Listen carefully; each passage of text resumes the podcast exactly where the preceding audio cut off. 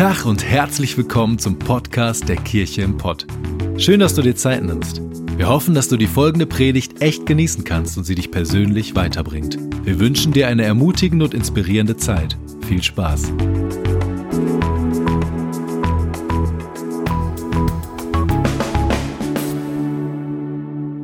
Geht's euch gut? Ja?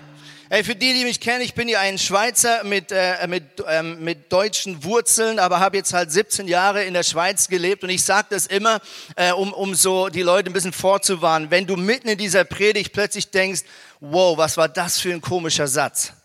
dann hat das mit meiner Schweizer Vergangenheit zu tun. Okay?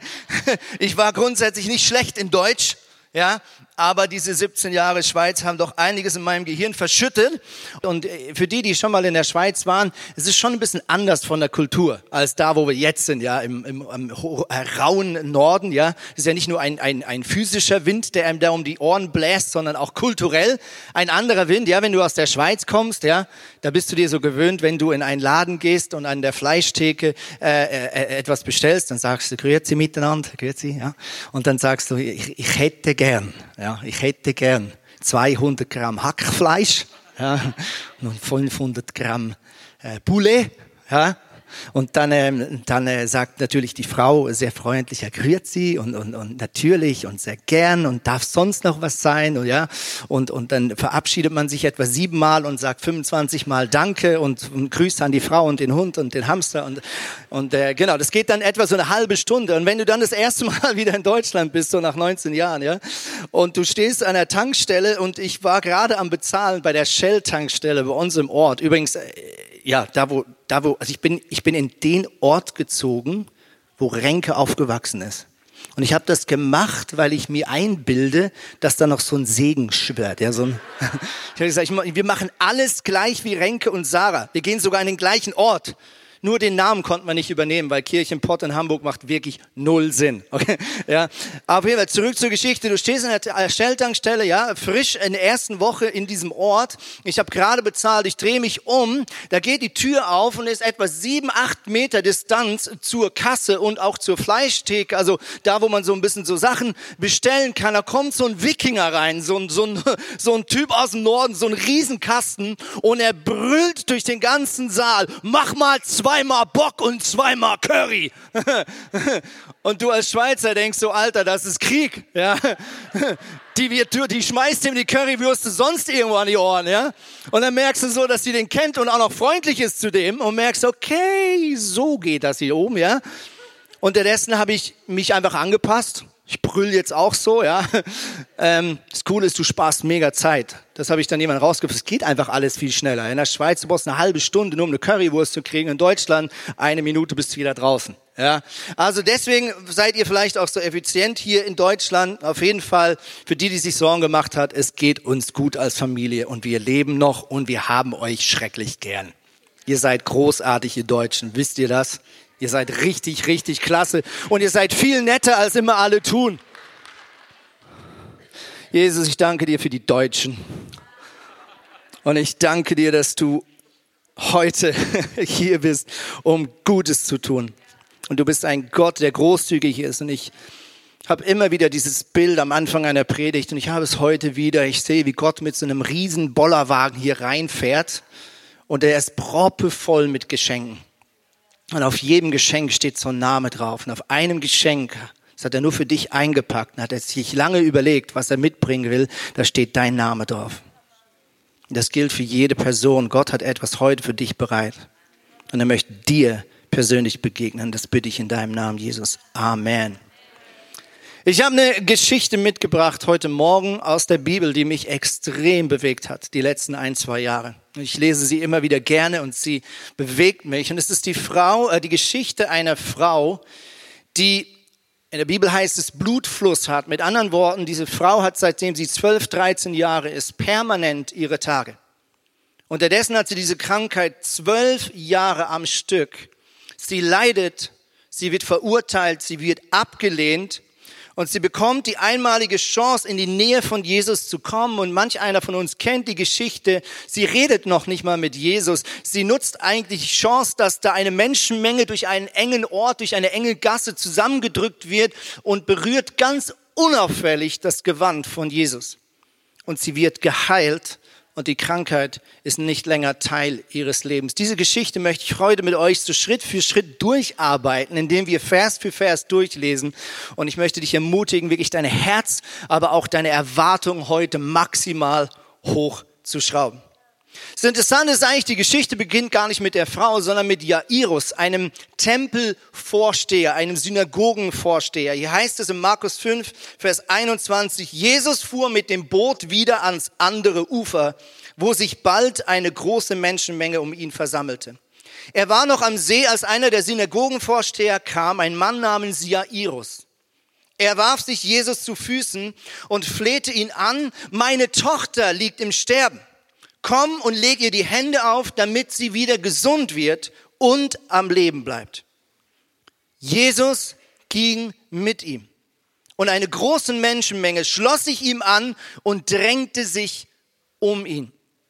Mit anderen Worten, hier ist eigentlich Jesus auf dem Rückweg nach einem langen Arbeitstag. Es heißt hier, er war auf dem Weg zurück an die andere Seite vom See. Das hat Jesus immer mal wieder gemacht, um der Menschenmenge zu entfliehen. Mit anderen Worten, wahrscheinlich hat er schon den ganzen Tag gepredigt, Leute geheilt, für Leute da gewesen, unzählige Geschichten gehört, Tränen abgewischt und er geht auf die andere Seite und seine Jünger sitzen im Boot und denken, heute geht's endlich zu McDonald's oder sonst irgendwo hin. Aber wir lesen auf der anderen Seite angekommen, da wartet schon wieder eine Menschenmenge. Männer und Frauen und Kinder, die Heilung brauchen, die eine Berührung brauchen, die Jesus live sehen und hören wollen. Und in diese Szene kommt Jairus, ein Tempelvorsteher, und sagt, hey, kannst du sofort kommen, meine Tochter liegt im Sterben. Und jetzt geht es weiter. Unter den Leuten war auch eine Frau, die seit zwölf Jahren an schweren Blutungen litt. Sie war bei vielen Ärzten in Behandlung gewesen, hatte dabei viel gelitten und ihr gesamtes Vermögen ausgegeben. Aber es hatte nichts genützt.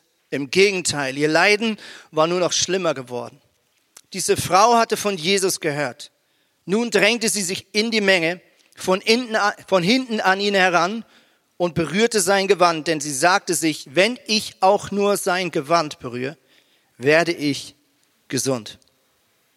Das Erste, was ich heute Morgen aus dieser Geschichte entnehmen kann, ist, Jesus lässt sich von dir unterbrechen. Jesus lässt sich von dir heute Morgen hier unterbrechen. Und der Kontrast in dieser Geschichte könnte nicht größer sein. Auf der anderen Seite, auf der einen Seite steht hier Jairus ein Synagogenvorsteher, ein sehr hoher Würdenträger, ein Mann mit Verantwortung, ein Mann mit politischem und geistlichem Respekt. Wenn er kam, sind die Leute zur Seite gewichen und haben gesagt, oh, hier, geh schnell zu Jesus, hier kommt der Synagogenvorsteher Jairus und möchte mit Jesus reden. Ja, selbstverständlich machen wir alle Platz. Und dann kommt zweitens in die gleiche Szene eine Frau, die einen größeren Kontrast zu Jairus nicht sein könnte verstoßen, verurteilt, ganz unten in der Nahrungskette, von allen abgestoßen, von allen verachtet. Und Jesus für beide Menschen nimmt sich genau gleich Zeit. Jesus lässt sich von dir unterbrechen. Jesus interessiert es nicht, wie voll dein Bankkonto ist, wie deine letzte Woche aussah, ob du dein Leben gerade maximal im Griff hast, ob du jemand wichtiger bist in dieser Kultur oder ob du gerade dich durchs Leben kämpfst, dich absolut schämst für die letzte Woche und alles andere als stolz bist auf das, was gerade in deinem Leben abgeht, egal ob du ganz unten oder ganz oben bist, egal ob du ganz unwichtig oder ganz wichtig bist. Jesus wertet nicht. Denn in Römer 12, Vers 11 heißt es, Gott, bei Gott ist kein Ansehen der Person. Denn bei Gott ist kein Ansehen der Person. Mit anderen Worten, Gott interessiert nicht, was du aus deinem Leben machst. Gott bewertet dich aufgrund der Tatsache, dass er dich gemacht hat. Du bist wichtig, weil er geschieden hat, dass du existierst, dass du atmest, dass du leben sollst. Und deswegen lässt Gott und nimmt Jesus sich alle Zeit der Welt und ist für beide Menschen da. Ich möchte ein bisschen einsteigen in die Situation dieser Frau, was diese Frau wirklich durchlebt hat in den letzten zwölf Jahren. Das Erste, was wichtig ist, dass wir es verstehen, die damalige Zeit war eine Zeit der patriarchischen Ordnung. Mit anderen Worten, die Frau unterstand sozial, aber auch geistlich dem Mann. Zweitens, das heiratsfähige Alter war damals zwischen 12 und 14 Jahren. Mit anderen Worten, genau in der Phase, wo diese Krankheit sichtbar wurde, war normalerweise der Zeitpunkt, wo deine Eltern mit irgendwelchen anderen Eltern darüber beraten haben, wen du mal heiraten sollst. Glück und Ansehen einer Frau war damals eins zu eins an die Frage gebunden, bist du verheiratet und hast du Kinder? Wenn du verheiratet warst und Kinder hattest, dann war das deine einzige soziale und finanzielle Absicherung. Kein Riester, kein Rürup, keine Rente. Wenn du keinen Mann hattest und keine Kinder hattest, bedeutete das nicht nur, dass du sozial und finanziell komplett in der Luft warst, es wurde noch viel schlimmer. Es wurde damals angesehen als eine Strafe Gottes.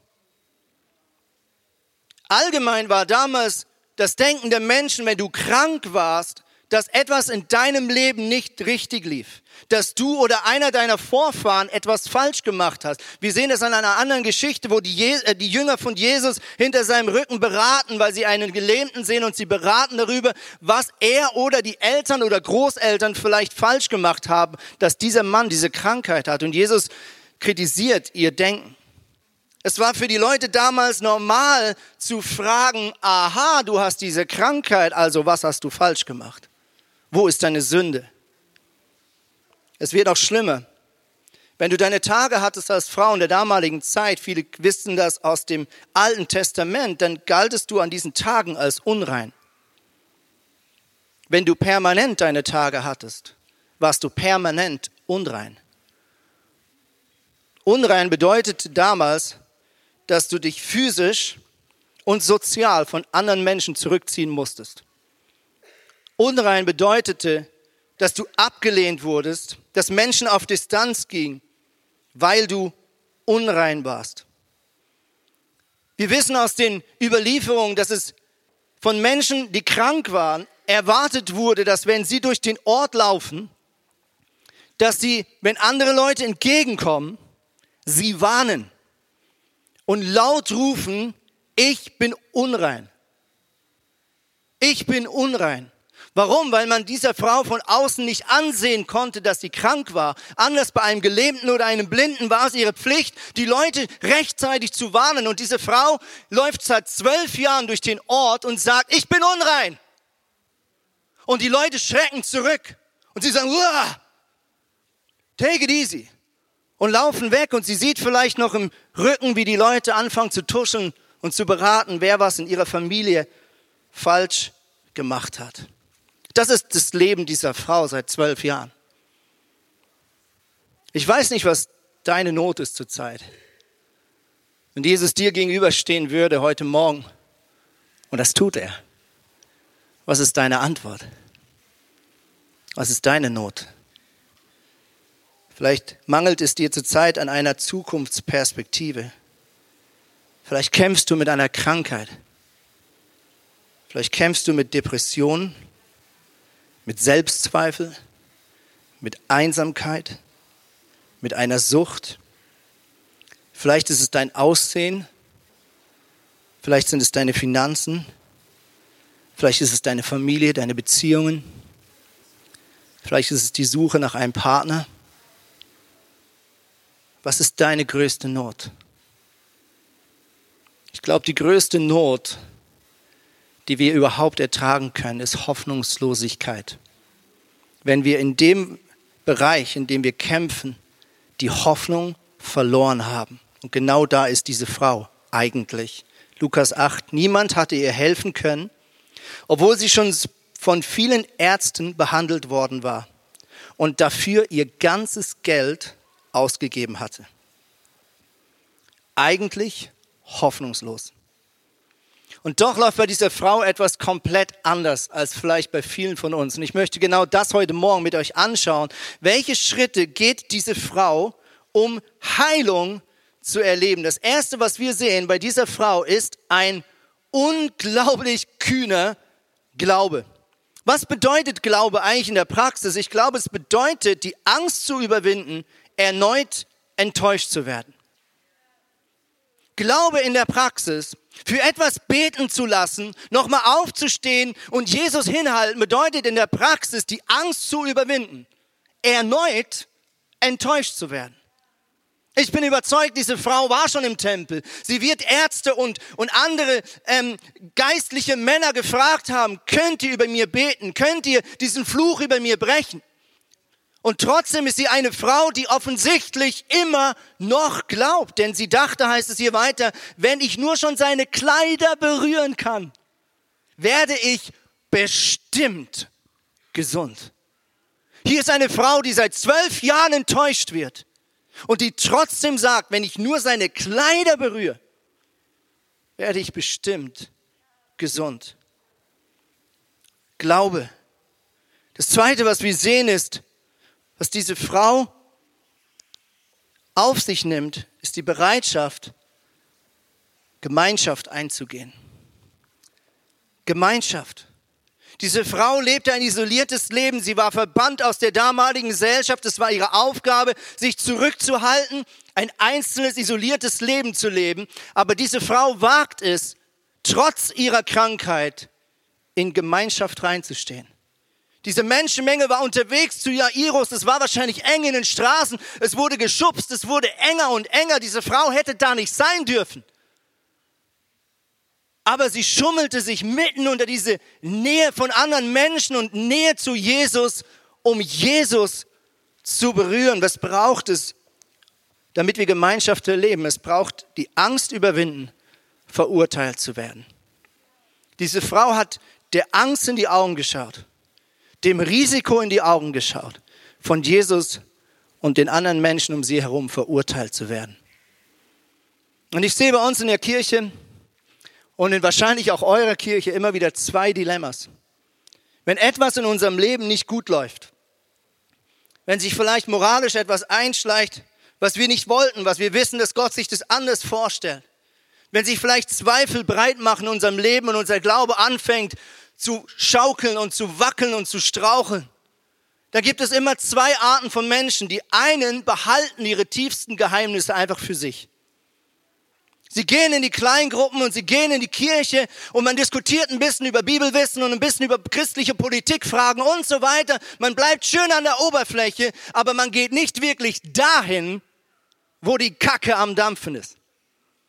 Und wir diskutieren und haben einen netten Abend und wir sind alle toll und wir haben alle ein schönes Bild voneinander. Aber ganz ehrlich, eigentlich bringt es überhaupt nichts. Weil Jesus ist der Geist der Wahrheit. Er, er, er interessiert unseren äußeren Lifestyle nicht so doll. Er sieht dir eh ins Herz. Er sitzt an dem Abend da und sagt, Männer oder Frauen oder gemischt, keine Ahnung, wie ihr euch trefft, in dieser Kirche. Er sagt, können wir endlich mal Tacheles reden? Können wir über das reden, was wirklich abgeht in unserem Leben? Aber so oft behalten wir unsere intimsten Baustellen lieber vor uns, weil wir denken, wir würden verurteilt werden. Und das andere Dilemma die andere Strategie sind Menschen, die in diese Phase hineinkommen und sich automatisch anfangen zurückzuziehen aus der Kirche. Sie kommen nicht mehr regelmäßig in den Gottesdienst. Sie gehen raus aus der Kleingruppe. Sie ändern ihren Freundschaftskreis. Warum? Weil sie Angst haben, verurteilt zu werden.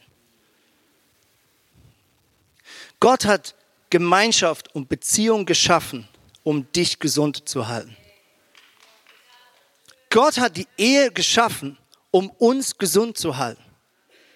Mein Papa war ein Bauernsjunge und wir haben vor vielen Jahren mit Biogärtnerei angefangen und die, die sich auskennen, das basiert auf dem einfachen Wissen, dass ein Radieschen einer Gurke gut tut.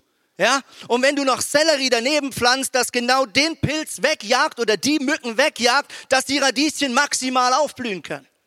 Und göttliche Gemeinschaft ist nichts anderes als ein Biotop von unterschiedlichen Menschen, die sich gegenseitig gut tun. In göttlicher Gemeinschaft liegt Heilungskraft. Und deswegen ist der Teufel immer dran, Menschen genau aus der Gemeinschaft rauszukriegen, indem er ihnen ins Ohr flüstert, das kann Jesus nicht vergeben. Das wird für deine Kleingruppe eine Überforderung sein. Die Geschichte behältst du lieber für dich, damit du dich zurückziehst damit du einen Schritt raus machst aus göttlicher Gemeinschaft. Jesus sagte folgendes, die Gesunden brauchen keinen Arzt, sondern die Kranken. Und ich bin gekommen, um Sünder in die Gemeinschaft mit Gott zu rufen und nicht solche, die sich sowieso für gut genug halten. Das Dritte, was wir sehen im Leben dieser Frau, ist, diese Frau öffnet sich und entscheidet sich, Jesus zu berühren. Was braucht es, damit wir Berührung zulassen? Wir müssen die Angst überwinden, abgestoßen zu werden. Diese Frau hatte rein rechtlich und rein von der Kultur, in der sie lebte, allen Grund dazu, davon auszugehen, dass wenn sie Jesus berührt und das irgendjemand mitkriegt, dass sie maximal abgestoßen wird, dass sie verurteilt wird. Ganz ehrlich, es hätte alles passieren können in dem Moment, wo diese Frau gewagt hat, das Gewand von Jesus zu berühren. Erstens, sie war eine Frau und hat einen Mann berührt. Und zwar ohne Einwilligung. Noch schlimmer, sie war unrein. Und die Leute haben gesagt, du bist geistlich verurteilt. Noch schlimmer, sie macht es nicht bei irgendeinem Mann, sie macht es bei einem Rabbi. Ein Mann mit geistlichem Respekt. Und sie berührt ihn. Und sie hat allen Grund, davon auszugehen, dass sie jeden Moment maximales Problem bekommt. Nicht nur mit Jesus, sondern mit allen Leuten, die um sie rumstanden. Und trotzdem wagt diese Frau und sagt, ich setze alles auf eine Karte. Ich gehe all in wie beim Pokern und ich wage es. Und entweder war das die dümmste Entscheidung meines Lebens oder es ist die beste Entscheidung meines Lebens. Aber ich habe die Nase voll und ich packe dieses Gewand von Jesus an. Für mich sind Worship-Zeiten Momenten, wo ich genau diese Berührung Jesus signalisiere. Und ich glaube, manchmal stehen wir in den Kirchen und wir schauen bei so Worship-Zeiten rum und du siehst so eine Frau oder Mann neben dir singen, so, oh Jesus, ich liebe dich, alles ist toll. Ja, und du denkst so, wow, wow, wenn ich so worshipen würde, dann weil mein Leben maximal gut läuft. Ja, du siehst vielleicht jemand anders in dieser Kirche jeden Sonntag Gott groß machen und du denkst, es muss echt alles rund laufen.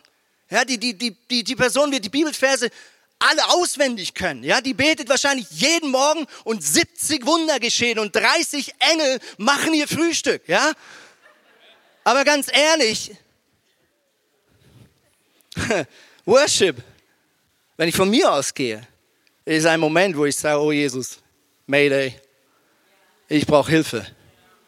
Ich brauche eine Berührung heute Morgen. Ohne dich bin ich völlig verloren. Für mich ist Hände hochheben manchmal ein Zeichen wie ein kleines Kind, was sagt, Papa, bitte nimm mich auf die Arme. Nimm mich sofort hier raus. Ich kann nicht mehr. Leute, die um dich herum worshipen mit Leidenschaft, sind oft Menschen, die innerlich zulassen, dass sie Jesus brauchen. Worship ist nicht ein Akt, wo du sagst, yo, alles super, sondern wo du sagst, Jesus, ich höre nicht auf, immer und immer wieder mich nach dir auszustrecken. Und wenn wir die Strategie und wenn wir den Willen Gottes über unserem Leben verstanden haben, dann wissen wir, die Mission von Jesus, uns immer mehr so zu machen, wie er ist, die hört nicht auf, bis wir bei ihm sind. Du kannst schon ganz lange mit Jesus unterwegs sein. Vielleicht hat Gott schon ganz viel Gutes in deinem Leben verändert. Jesus ist immer am Werk in dir. Und es gibt immer noch eine Baustelle und noch einen Bereich, wo Jesus sagt, da kann ich noch mehr Leben reinbringen. Niemand ist fertig. Niemand ist hundertprozentig am Ziel, sondern jeder von uns hat maximal Grund zu sagen, Jesus, hör nicht auf, an meinem Herz zu wirken. Mach meine Beziehung mehr so wie du. Mach meine Identität so mehr wie du und so weiter und so fort. Das Problem, glaube ich, was wir oft haben, ist, dass wir die Heiligkeit Gottes falsch verstehen. Wir wissen, dass Jesus heilig ist. Das bedeutet, um ihn herum ist nichts Böses. Er ist maximale Liebe in Reinform, uneingeschränkt, ohne Grenze. Und wir wissen, dass es Dinge in unserem Leben gibt, die dem widersprechen. Dinge, die wir tun, Dinge, die wir denken, Dinge, die wir fühlen. Und das kreiert eine Distanz. Der Punkt ist, die Heiligkeit Gottes ist abstoßend für die Sünde. Aber die Heiligkeit Gottes ist anziehend für den Sünder. Die Heiligkeit Gottes ist anziehend für den Sünder. Jesus sagt, das, was du tust, ja, das tut mir weh. Ja, das verurteile ich. Ja, das passt nicht zu mir. Aber du warst immer und bist immer mein Sohn, meine Tochter. Ich habe dich seit jeher geliebt, sagt es in der Bibel, und ich werde damit nicht aufhören. Und deswegen ist Gottes Heiligkeit und Gottes Liebe nicht das, was dich abstoßt, sondern das, was dich anzieht. Und deswegen flehe ich dich an, öffne dich und wage von Jesus berührt zu werden. Der vierte Schritt ist, diese Frau entscheidet sich für Beziehung. Diese Frau entscheidet sich, eine Beziehung mit Jesus einzugehen. Was braucht es, damit wir Beziehungen leben können? Es braucht die Angst zu überwinden, nicht geliebt zu werden. Ganz ehrlich, Jesus war ja eigentlich unterwegs zu Jairus, richtig? Das ist ja nur eine Nebengeschichte, die hier passiert. Und Jesus spürt, dass er berührt wird an seinem Gewand und eigentlich hätte er einfach weiterlaufen können und sagen, gern geschehen. Ja? Ich meine, die Frau wollte geheilt werden, sie hat ein Problem, er hat sie geheilt. So what? Das Ding ist geregelt. Alles im Buddha auf dem Kutter. Aber das ist nicht Jesus sein Stil. Was lesen wir hier? Markus 5. Im selben Augenblick merkte auch Jesus, dass eine Kraft von ihm ausgegangen war. Er drehte sich um und fragte die Leute, wer hat mein Gewand berührt? Seine Jünger erwiderten, Meister, du siehst doch, wie sich die Menschen um dich drängen. Da fragst du, wer hat mich berührt? Ja, es ist so eng hier gerade, alle haben dich berührt. Und es das heißt weiter, aber Jesus blickte in der Menge umher, um zu sehen, wer es gewesen war. Und dann heißt es weiter, zitternd vor Angst trat die Frau vor. Sie wusste, was mit ihr geschehen ist. Mit anderen Worten, sie merkte bereits, dass sie geheilt war und sie warf sich vor Jesus nieder und sie erzählte ihm alles, ohne etwas wegzulassen. Beziehung. Ich liebe das. Schau, Jesus gibt sich nicht damit zufrieden, dass er dein Problem löst. Jesus ist nicht einfach dein Cola-Automat, wo du oben ein Gebet reinschmeißt und unten eine Lösung rauskommst. Was Jesus will, ist Beziehung. Das Wunder, was er hier getan hat, war der Auftakt in eine Freundschaft. Und deswegen sagt er, ich, wen habe ich geheilt? Wie heißt du? Ich will dich kennenlernen. Erzähl mir deine Geschichte. Und auf dem Weg zu Jairus, während die ganze Menschenmenge sagt, hallo, da stirbt gerade eine Tochter von einem richtig krassen Mann, sagt Jesus, nein, ganz cool bleiben. Erzähl mir deine Geschichte. Komm, wir setzen uns hin. Und das heißt, sie erzählt ihm alles. Mit anderen Worten, er nahm sich die Zeit und hörte zu und stellte Fragen. Und jetzt kommen wir zum absoluten Höhepunkt an meiner Perspektive in dieser Geschichte. Es heißt, diese Frau erzählte ihm alles. Mit anderen Worten, sie erzählte, wie ihr Leben bisher aussah. Kurz zur Erinnerung, diese Frau war mit 12, 13 unrein. Mit 12, 13 Jahren hat diese Familie, haben die Eltern realisiert, dass bei ihr was nicht stimmt. Wir müssen davon ausgehen, aufgrund der damaligen Kultur, dass es die Pflicht des Vaters war, seine Tochter aus dieser Familie zu verbannen. Mit anderen Worten, er wird seiner Tochter mit 12, 13 gesagt haben, ich muss dich hier aus meiner Familie entfernen und bitte dich, vor die Tore dieser Stadt zu ziehen, zu den anderen unreinen Menschen. Du darfst keinen Kontakt mehr haben zu unserer Familie. Warum? Weil die damalige Gesellschaft geglaubt hat, dass diese Frau, diese Teenager Schande über die ganze Großfamilie gebracht hat. Und es war die Pflicht des Vaters, sich zu distanzieren, sie zu verbannen aus der Familie.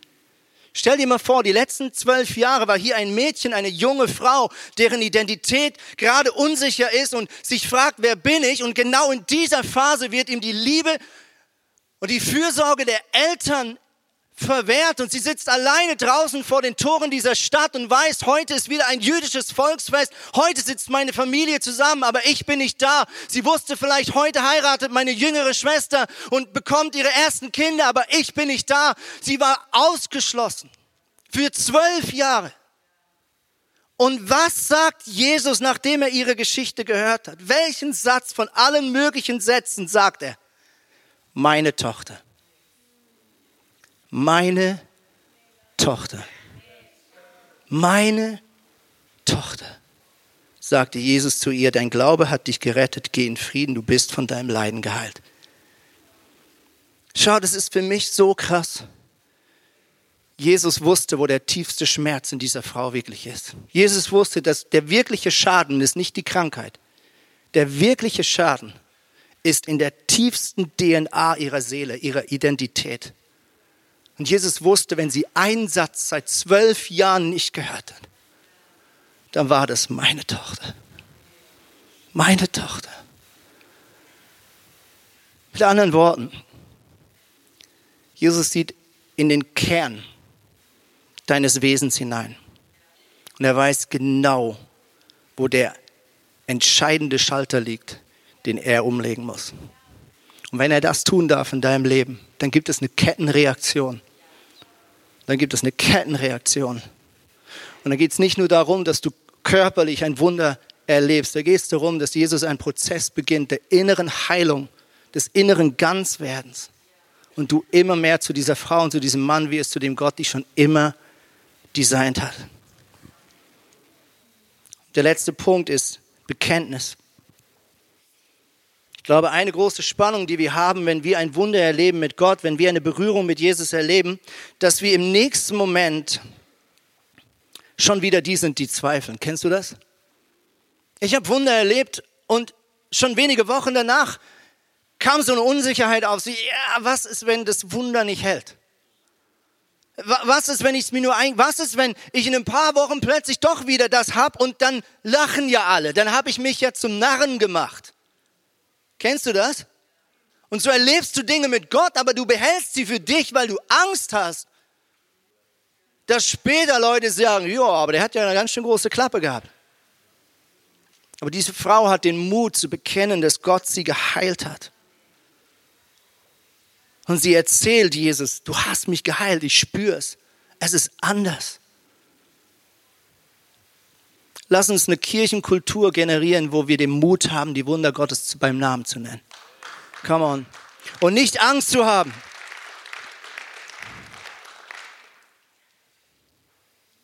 Ich möchte schließen mit einer Geschichte aus unserer Kirche. Als wir diese Kirche gestartet haben in Hamburg, da kam in einer der ersten Gottesdienste ein junger Mann, so um die 20, und wenn du ihn nur von außen gesehen hattest, dann merkst du, okay, dieser Mann hat ein großes Paket Probleme. Ja. Er war kreidebleich. Gut, in Hamburg sind wir alle kreidebleich, aber das hat andere Gründe. Aber er war richtig krass bleich. Er schwitzte. Man sah ihm an, dass er diese Nacht nicht geschlafen hat. Er hatte spannende Gerüche mitgebracht. Und er sah richtig fertig aus. Tattoos, fettende Haare. Und man sah, ihm geht's gar nicht gut. Und der ein oder andere wusste nicht so ganz, wie man ihm begegnen kann. Und der Gottesdienst startete und in der Anbetungszeit drehte ich mich um, um nach ihm zu schauen. Und ich sah ihn weit hinten. Und ich sah, wie er einfach nur dasteht, seine Hände erhoben hat und heult. Und eine Woche später sah ich ihn wieder dort, die Hände erhoben und am Heulen. Und ich ging auf ihn zu und wir trafen uns zum Abendessen und er erzählte mir seine Geschichte, seine Kindheit, wie er im Heim aufgewachsen ist, Spannung in der Familie, verurteilt. Und jemand sah ich seine Handgelenke und ich sah die frischen Wunden. Und ich fragte ihn, ob er darüber reden will.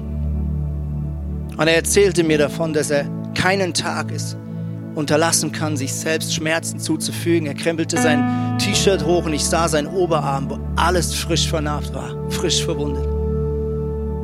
Und er erzählte mir über dramatische Ereignisse als Teenager. Horrorszenen, die er miterlebt hat, für die wir Menschen nicht geschaffen sind, dass wir sie erleben sollen.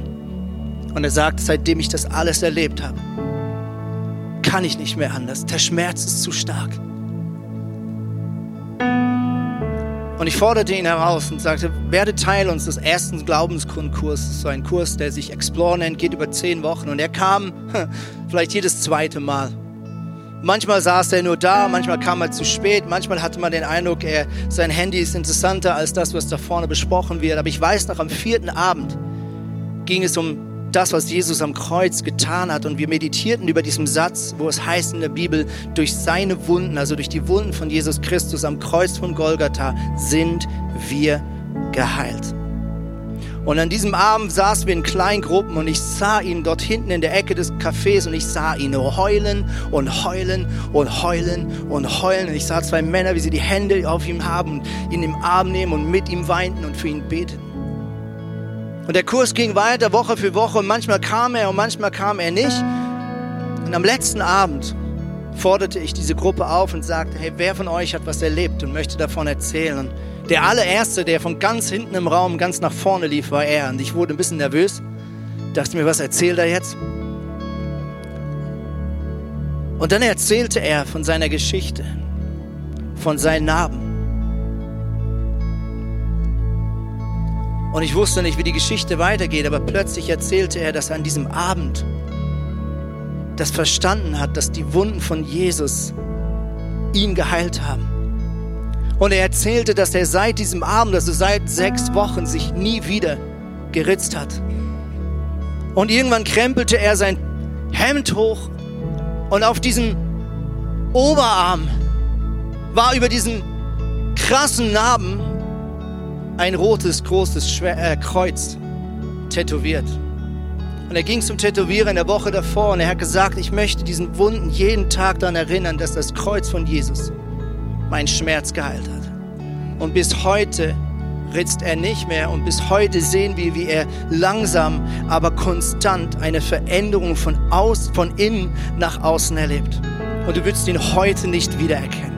Rein äußerlich, du würdest ihn heute nicht wiedererkennen. Und Gott ist so viel Gutes am Tun. Ich weiß nicht, was deine Not ist. Ich weiß nicht, was dein Schmerz ist. Aber ich möchte dich ermutigen, es gibt keine Story und es gibt kein Schicksal und es gibt keine Situation, die Jesus an seine Grenzen bringen könnte. Es gibt nichts, was Jesus überfordert. Es gibt nichts, was Jesus schockieren könnte. Er kennt dich eh. Können wir aufstehen fürs Gebet?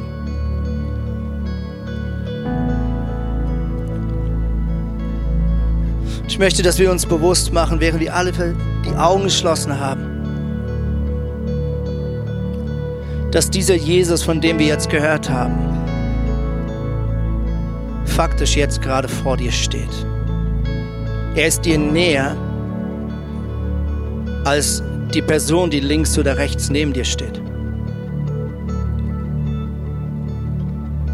Was ist deine Not? Was ist dein Schmerz? Was ist dein Kampf?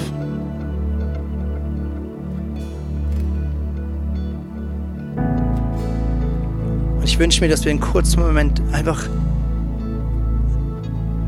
leise sind und erwarten, dass der Heilige Geist jetzt spricht. Erwarte, dass Gott vielleicht jetzt durch einen schlichten Satz etwas in dir platzieren darf, was Heilung und Befreiung bringen wird.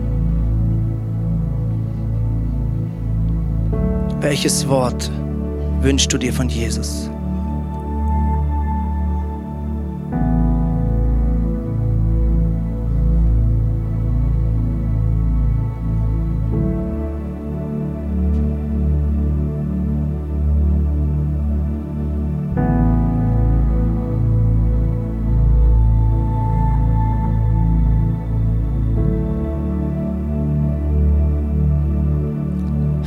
Möchte für dich beten.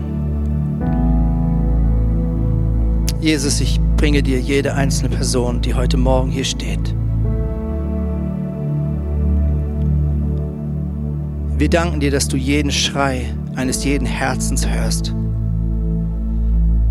und dich umdrehst und sagst, wer redet hier mit mir?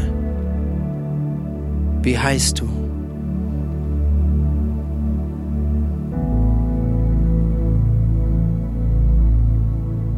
Jesus, ich danke dir, dass nichts verborgen ist. Unsere inneren Kämpfe, selbst Dinge, die wir selber nicht über uns selbst verstehen, die liegen offen vor dir.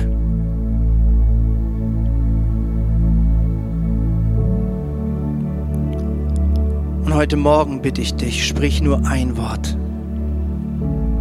Sprich nur ein Wort.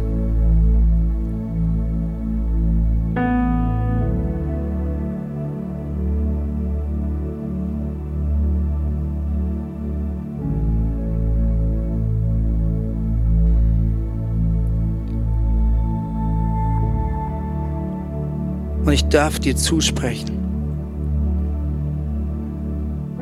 weil ich es zutiefst in mir weiß. Jesus sagt heute zu dir, meine Tochter, mein Sohn, meine Tochter, mein Sohn, meine Tochter, mein Sohn.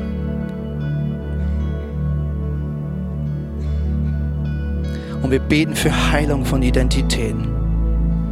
Und wir beten für Heilung von körperlichem Leid. Und wir beten von Heilung in Beziehung. Und wir beten für Heilung von Enttäuschung. Und wir beten für Heilung von Schmerz. Wir beten für Heilung von Menschen, die sich selbst schaden. Im Namen von Jesus Christus. Im Namen von Jesus Christus.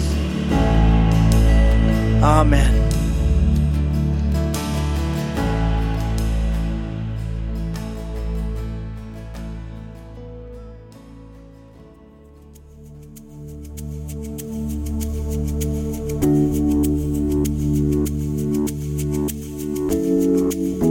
Wir hoffen, dass dir die Predigt weitergeholfen hat. Wenn du Fragen hast, schreib uns einfach an info@kircheimpott.de. Fühl dich auch herzlich eingeladen, uns persönlich kennenzulernen. In unseren Gottesdiensten jeden Sonntag 10 und 12 Uhr in der Gastronomie im Stadtpark in Bochum. Für alle weiteren Infos zum Leben unserer Kirche besuche unsere Website oder folge uns auf Instagram. Wir wünschen dir noch eine geniale Woche. Glück auf!